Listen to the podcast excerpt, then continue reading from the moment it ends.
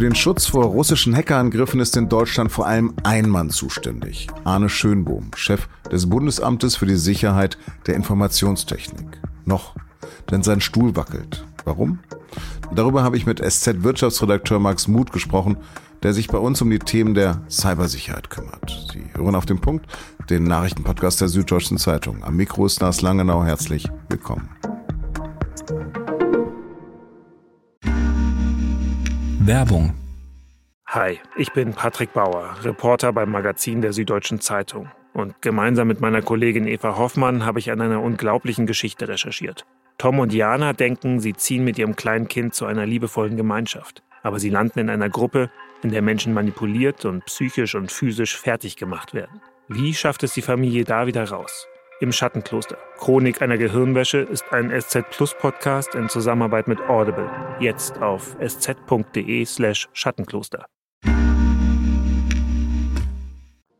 Arne Schönbohm ist Deutschlands oberster Chef für Cybersicherheit. Der 53-Jährige ist Präsident des Bundesamtes für Sicherheit in der Informationstechnik, kurz BSI. Der Sohn des verstorbenen CDU-Politikers Jörg Schönbohm ist Betriebswirt und nicht, wie man meinen könnte, Informatiker. Aber er soll ein guter Netzwerker sein, ein vielleicht zu guter mit sehr speziellen Kontakten.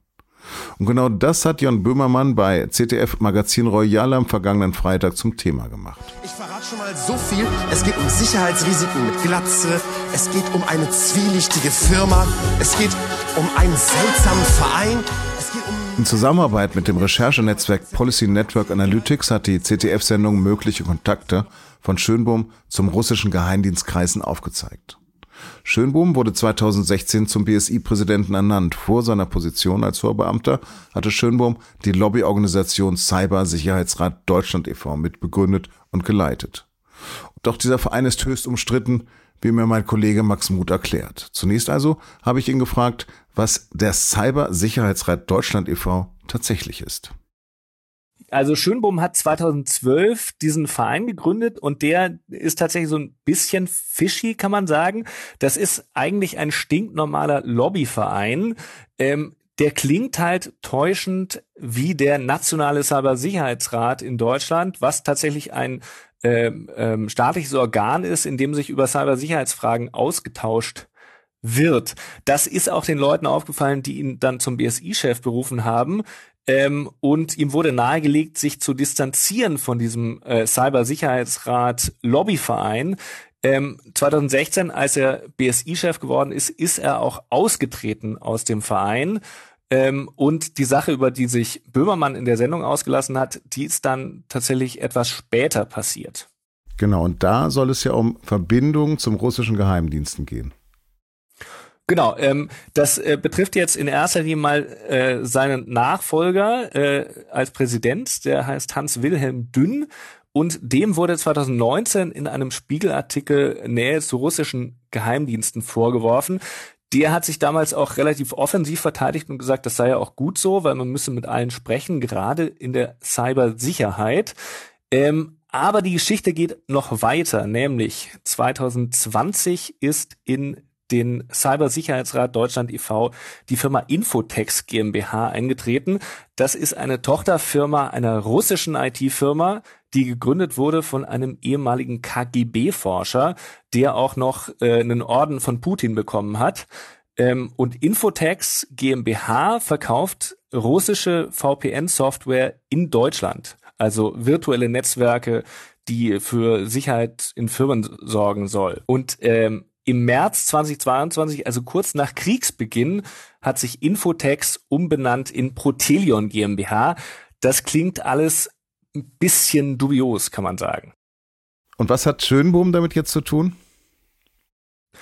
Also, Schönbohm ist 2016 ausgetreten aus seinem eigenen Verein, aber es ist natürlich immer noch der Verein, den er gegründet hat. Schönbohm hat auch, und das kann man ihm heute wirklich als Fehler auslegen, im September 22 zum zehnjährigen Bestehen seines Vereins ähm, eine Festrede gehalten beim Cybersicherheitsrat e.V. Ähm, das hat er allerdings, und das kann man ihm zugute halten, ähm, bei seinem Dienstherrn, dem Bundesinnenministerium, absegnen lassen. Der Staatssekretär Richter hat gesagt, ja, okay, halte da deine Festrede. Ähm, das, das ist jetzt der Kernvorwurf an äh, den äh, BSI-Chef Schönbohm. Die Frage ist, reicht das, um, wie äh, kolportiert, ihn aus seinem Chefposten rauszudrängen? Eine für diesen Donnerstag geplante gemeinsame Vorstellung des BSI-Lageberichts mit Schönbohn hat Innenministerin Nancy Faeser abgeblasen. Hm, wie sehr wackelt denn wohl deiner Meinung nach gerade der Stuhl?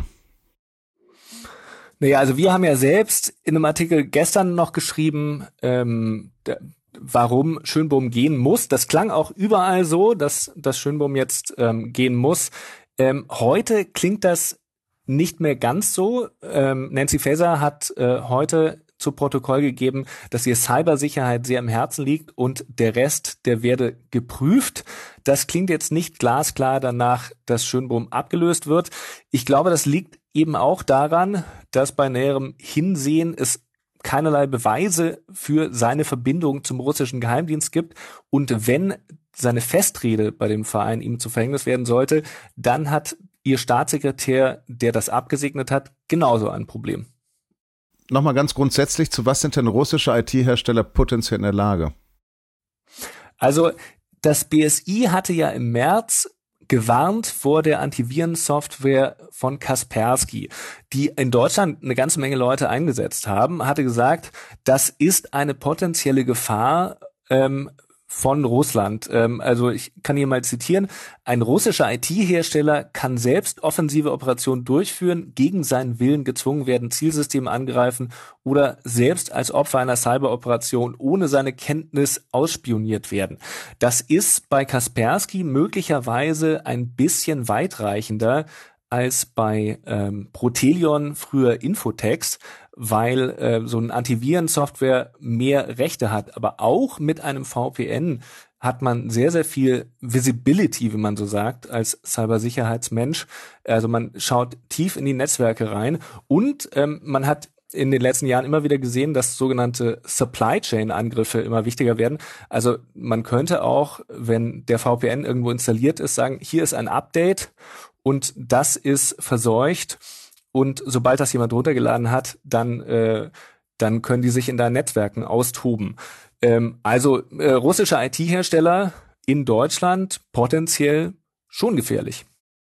Klar herrscht gerade Krieg, ähm, aber geht denn nur die Gefahr von Moskau aus? Naja, wir hatten ja in Deutschland schon äh, ganz andere äh, Spionage- und Abhörskandale.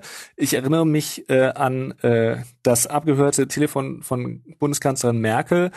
Ähm, die hatte ja damals gesagt, ausspionieren unter Freunden geht gar nicht, wenn ich mich richtig entsinne. Ähm, und das ist moralisch sicher richtig. Ähm, pragmatisch gesehen ist es aber deutlich weniger schlimm, als erfolgreich von Feinden ausspioniert zu werden oder sogar sabotiert zu werden. Max Hab, herzlichen Dank für diese doch etwas Nerd-Sendung. Immer gerne. Ich verlinke Ihnen den YouTube-Link zu Böhmermanns Sendung und unseren Text zu Schönbohm in den Shownotes.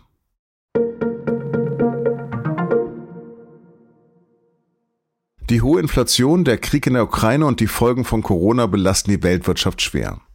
Der Internationale Währungsfonds hat am Dienstag seine globale Wachstumsvorhersage für das kommende Jahr abermals gesenkt.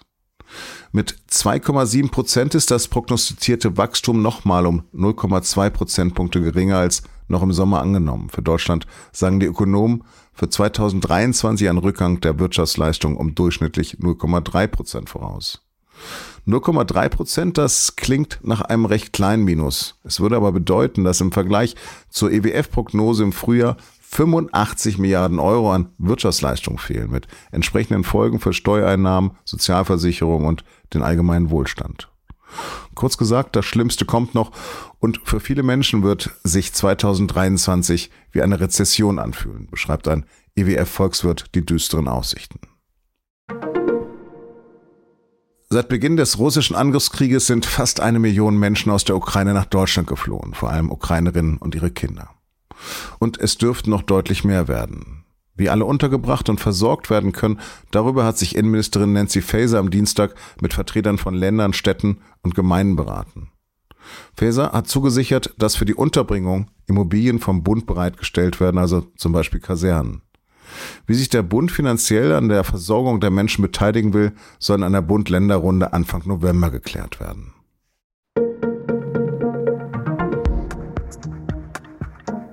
Zu den großen gesellen sich ja dann oft noch die kleinen Krisen. In München zum Beispiel fallen nach dem Oktoberfest gerade in allen Bereichen viele wegen einer Corona-Infektion aus.